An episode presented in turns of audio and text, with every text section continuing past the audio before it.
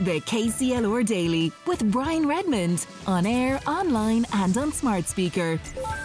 But I wanted to start off by rewinding back to Wednesday when we were joined on the show by listener Elizabeth Meehan, um, telling us about her parking troubles at St Luke's. Elizabeth joins us again this morning. Good morning to you, Elizabeth. Good morning, Brian. How are you? Great. I hope you're having a better day today than you were at the start of the week. But just for the listeners who weren't with us on Wednesday, um, remind people of what happened when you visited St. Luke's earlier this week. Um, it was Monday. I had an appointment at 10. I uh, condense the story. and um, I arrived there at 20 to 10, and there was absolutely no car park space whatsoever. I drove around for the 20 minutes and no one came out of the hospital to get into their car. And so I ended up parking on um, a grass verge and a path.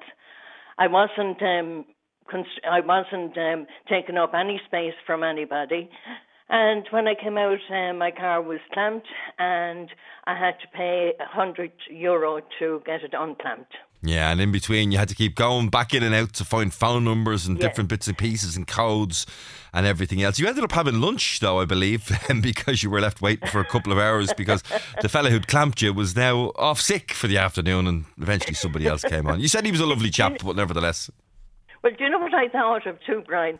Maybe that guy wasn't off sick. Maybe it was the guy who unclamped it. He, may, maybe he was clever. Maybe he'd said he, he dealt with disgruntled people like Elizabeth Meehan before. Mind you, I have to say, for somebody who was clamped earlier in the week, you've been in great form all week. But listen, we were on to St. Luke's and we've got a statement from them. The statement reads as follows Have you got your ears tuned, Elizabeth, ready to go? I certainly do. Management in St Luke's General Hospital acknowledges that there has been a significant increase in demand for parking in the hospital. The hospital provides a large number of spaces. However, the car park is usually at capacity during morning visiting times for patients. As a result, um, management in the hospital are encouraging people to use public transport if travelling to the hospital for an appointment. If driving is necessary, please give yourself plenty of time and allow for delays in getting parking at the hospital. The hospital are constantly looking for potential overflow car parking spaces to help alleviate the demands on the car park. A reminder to the public that other car parks are available within walking distance of the hospital. There you go. Ooh. How about throwing it back on the people rather than um, take responsibility themselves for it? Huh? Well, I suppose they do. They do acknowledge the fact that there's you know capacity issues at the car park, and, and they're, they're looking for overflow. Where you, you you know better than I do. Where's the next nearest public car park? And I'm not talking about estates that people might choose to park in. Um, where's the next nearest public car park? I believe um, since Monday I've heard that there is a hotel across the road and you can park there and it's four euro. Okay, okay. So But there again, as I said, I only found that out and I'm sure people coming from Cardone, wherever, they don't know about it. Yeah, yeah. I- I mean, I think the most important thing is the fact that uh, medium to long term St. Luke's um, know that they've got an issue with parking, that they probably need to try and find alternative options for people. But in the meantime, get there as early as you can. 20 minutes, Elizabeth. Doesn't sound like it's going to be early enough to give the advice to other people due to attend St. Luke's because you were there 20 minutes before your appointment, weren't you? I was. Yeah. Now, the thing is, if they can't provide the service, you know, if it's not fit for purpose, just get rid of the towing thing. Mm. Why should we be towed? Like, they're talking about um, taking public transport, park somewhere else. As I said, they should be taking partly responsible responsibility for this. And all they have to do is get rid of Mr. Towman. Get rid of Mr. T- Elizabeth, will you allow me to play devil's advocate for just one minute? So you might not like Yeah. me for the next 30 seconds. I suppose if they did get rid of the clamping and the towing and all the bits and pieces, not that you did, but people might just abandon the car anywhere. And then you could be ringing me saying, Brian, I was up at St. Luke's last week. I parked, I paid me fee, and I had to have my lunch there because I couldn't get out because there was somebody parked behind me.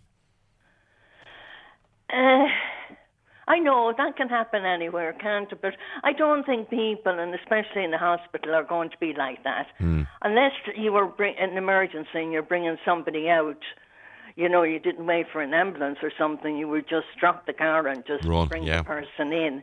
But apart from that, I don't think so. I think most people are respectful. And what about public transport? Could you get public transport from where you live? Just using your case as an example, could you get public transport? You could. Okay, so there there are options there for people, but it doesn't look like the situation with parking in St Luke's. And again, of course, you could, which is great, um, but maybe not everybody could. You know, leave their house, stroll down the road, jump on the bus or on a train, or walk around to St Luke's, mm. and and even parking across the road for some people in the uh, hotel car park or other public parking spaces. It just might be that little bit too far. So if uh, exactly, and that's a busy road. Yeah, yeah. So crossing it could be dangerous as well. Y- yeah. You've experienced it. You've got first-hand knowledge. What advice would you give to people who look like they're going to be heading up to St Luke's for an appointment over the next couple of weeks? I would recommend that they go with somebody, and while they're going in about their appointment, the other person can just cruise the car park until the spot comes available. well, Elizabeth, I appreciate that advice, and can I can I commend you on your attitude towards, I suppose, life in general, because even on Wednesday when we were talking, and you were probably still a bit miffed at losing the hundred euros, you were in great form. well, sure, you have to laugh at it, don't you? Yeah, well, Elizabeth, if you don't laugh, what do you do? Exactly. You cry. you cry. Well, there you go. We've got the statement from um, uh, St. Luke's telling us that we probably, for the moment, need to either get there super early, use public transport, or find alternative parking solutions. Elizabeth. Well, I'm disappointed it's not more positive than that. Well, we'd stay on it. You know, you never know. You might be the start of maybe St. Luke's expanding the car parking, and they might even christen the new car park the Elizabeth Meehan Car Park. Who knows? Wouldn't that be fantastic? Elizabeth, listen, keep that spirit up like that. It's great to talk to you on the show, and um, have a good Christmas if I don't talk to you beforehand. You too, Brian. Take Happy care. Elizabeth Meenan joining us to give anybody who's heading towards St. Luke's over the next couple of weeks a good piece of advice. If you can, if you can find somebody to drop you up there, it might be the best, the safest way to go. But St. Luke's also telling us that uh, they're aware of the problem. They're doing their best. Um, public transport is available, obviously, to get there. Um, and if you can't get public transport, if you can't get parking, as we've heard, there are other alternatives in terms of parking spaces around. Isn't she fabulous? Elizabeth Meany joined us uh, and she got in contact with us on our Dinners Ready text and WhatsApp line 083 306 9696.